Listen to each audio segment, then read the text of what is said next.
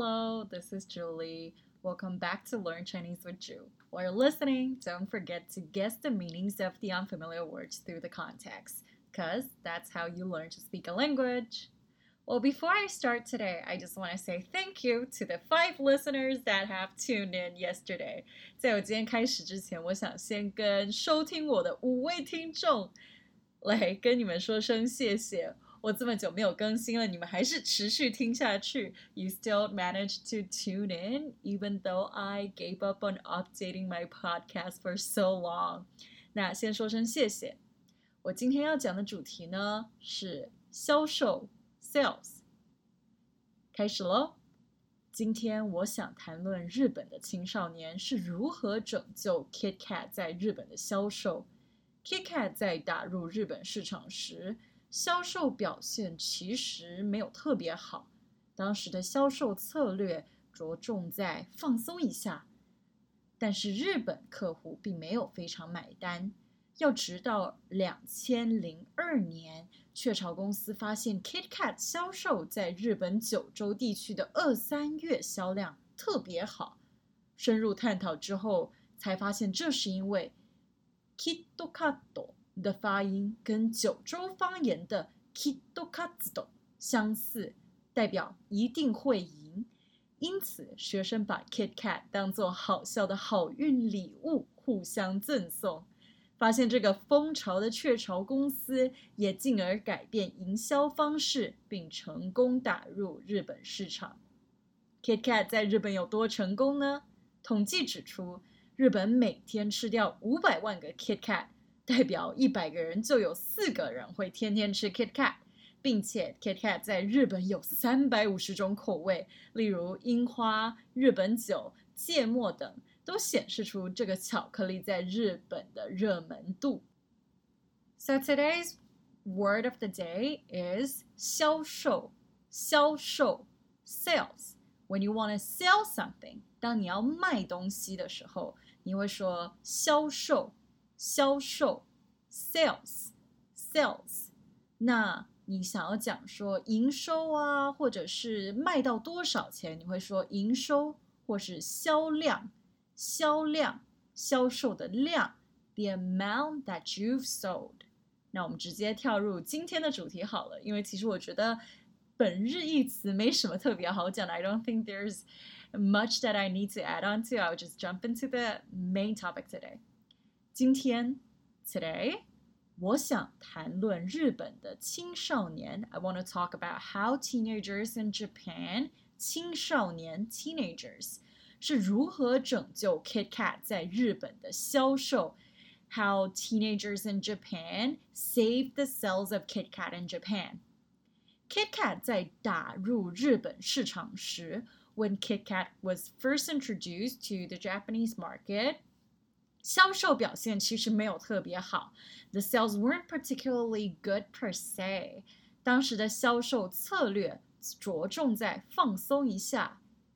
Back then, their strategy focused more on taking a break。我这边可以再多解释一点，I'm going to elaborate a little bit more。也就是当时 因为要从外国把这个品牌引入到日本的时候，销售策略并不是非常的着重于日本的销售策略。When it was first introduced to Japan, Nestle company used the strategy they used to have in other countries。然后一开始其实他们 对他们来说，吃巧克力呢，跟放松一下，take a break。Cho having chocolate bar is more associated with taking a break. For example, you would take a chocolate bar when you're in between um, shifts. 就比如说你工作到一半的时候，你可以吃个巧克力休息一下。但是在日本，大家其实比较不买单。但是日本客户并没有非常买单。However, this didn't really resonate with Japanese consumers. They don't really associate eating chocolate with taking a break. 其实我自己本人也不会觉得吃巧克力是休息的感觉。To be honest, even for me, I don't associate eating chocolate with taking a break. 我觉得吃巧克力感觉像是呃有什么特别的活动。I feel like eating chocolate for me means that something special is going to happen or that I'm treating myself. I'm kind of indulging myself in these sweet devilish fatness. 我就是必须要。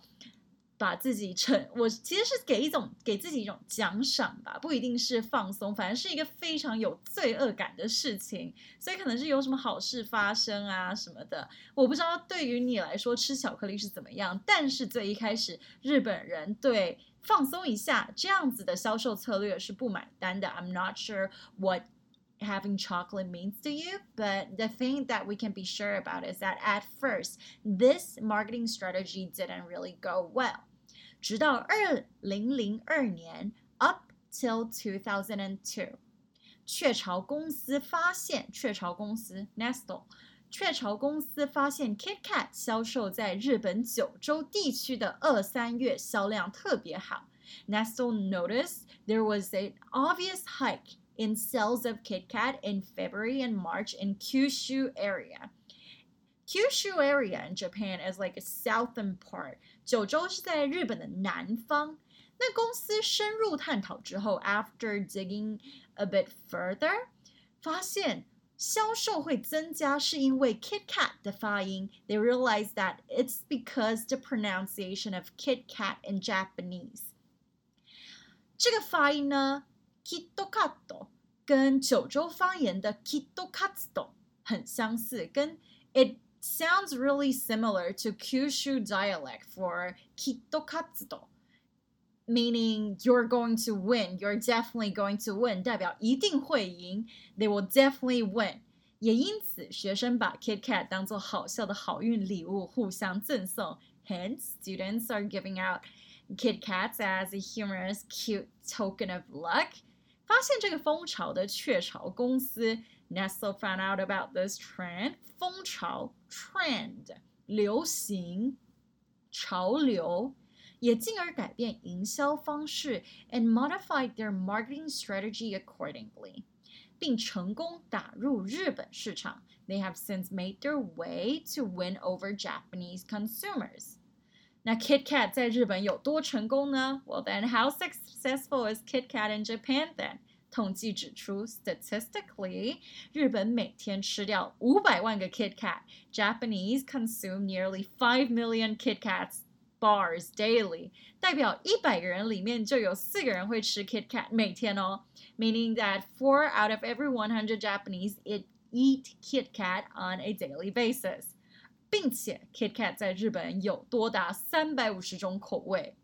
Moreover, Kit Kat has created over 350 varieties. 例如樱花、日本酒、芥末等等，such as sakura flavor, Japanese soju or wasabi flavor，都显示出这个巧克力在日本的热门度。This show how the brand has since embedded itself in Japanese culture.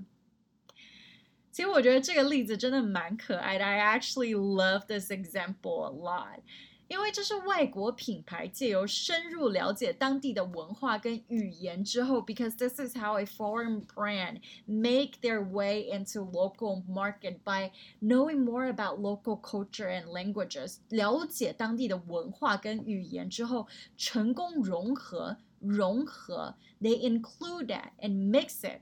并进而本地化 （localize），再催生出更有趣的文化融合，and give birth to something that's much more interesting because they were able to integrate the two. 我国中在学习全球化的时候，I remember back in junior high when I was learning about globalization and this phenomenon，全球化 globalization 很重要的例子，one important example people would give 就是麦当劳在印度会取消掉牛肉汉堡啊 ，is probably like how McDonald would cancel their beef burger in India。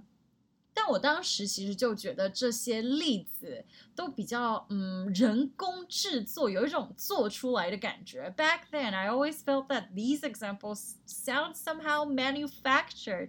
你可以想象得到，好像有一群。呃，这个大公司的员工都坐在办公室里面面面相觑。You can already picture um, local employees from this huge corporation are sitting in a office，然后他们读着当地风俗的一些介绍啊，and they would read about local culture manual，或是找市场调研机构来产生出来相似的报告，or go to marketing agency to come up with these researches。可是这个 KitKat 的例子啊，but this example with KitKat success in Japan 真的能够显现出一种嗯当地学生的活力。I feel like you can see. You can feel the energetic, vibrant sense of local students. 就是 大家从日常生活中的一些物品随便想出来的笑话，然后变成一个全国风潮。You can see how people are having fun with what's around them, and then this had since turned into a national trend. And probably started with a classroom joke with Kitokatsu, you're going to win. And then it became a huge brand's marketing strategy. 这就搞不好是一开始就几个臭男生在班上里面想要互相开玩笑说：“哎，你看这个好好笑哦，它听起来跟一定会赢很像哎。”然后就这样互相赠送。结果没想到，因为这样就引起一阵风潮。就像我。 其实昨天在跟我的日本朋友求证的时候，I was asking my Japanese friend about whether this is true。他就跟我说没有错，其实他自己从小到大考试前，他妈妈都会送他 Kit Kat 巧克力。He said it's true. Growing up, before huge exams, his mother would give him Kit Kat chocolate as a token of luck. 这样真的显现出一种 怎么讲？从语言来的一个文化朝气，I feel like you can really sense how feel how languages are important in our culture and how it shapes our culture. And yeah, I just want to share this example with you. 没有错，我今天其实就是想要跟大家分享这一件事情。大家大家还能不能够想到一些跟你自己文化有关的这种语言而来的成功案例呢？I'm not sure if you have anything in your mind where something gets to sell because of these linguistic association. 像比如说在台湾就有什么乖乖、可口可乐，for example in Taiwan, 乖乖 Coca-Cola has your own success story as well. But that's for another episode. I feel like we should come to an end. 那我下一次再来跟你们分享。可是我现在最后要再补充一句，我开了一个 Medium 账号，如果你有什么想分享的话，你可以到 Medium 账号那边。 回应就可以跟我分享喽，我这样会比较好，能够看得到大家的回应。So I also want to say I just opened up a Medium account and you can link it under my profile and make comments over there so I can read it better and interact with you. And thank you for tuning in again. I'll see you next time. 我们下一次再见，拜拜。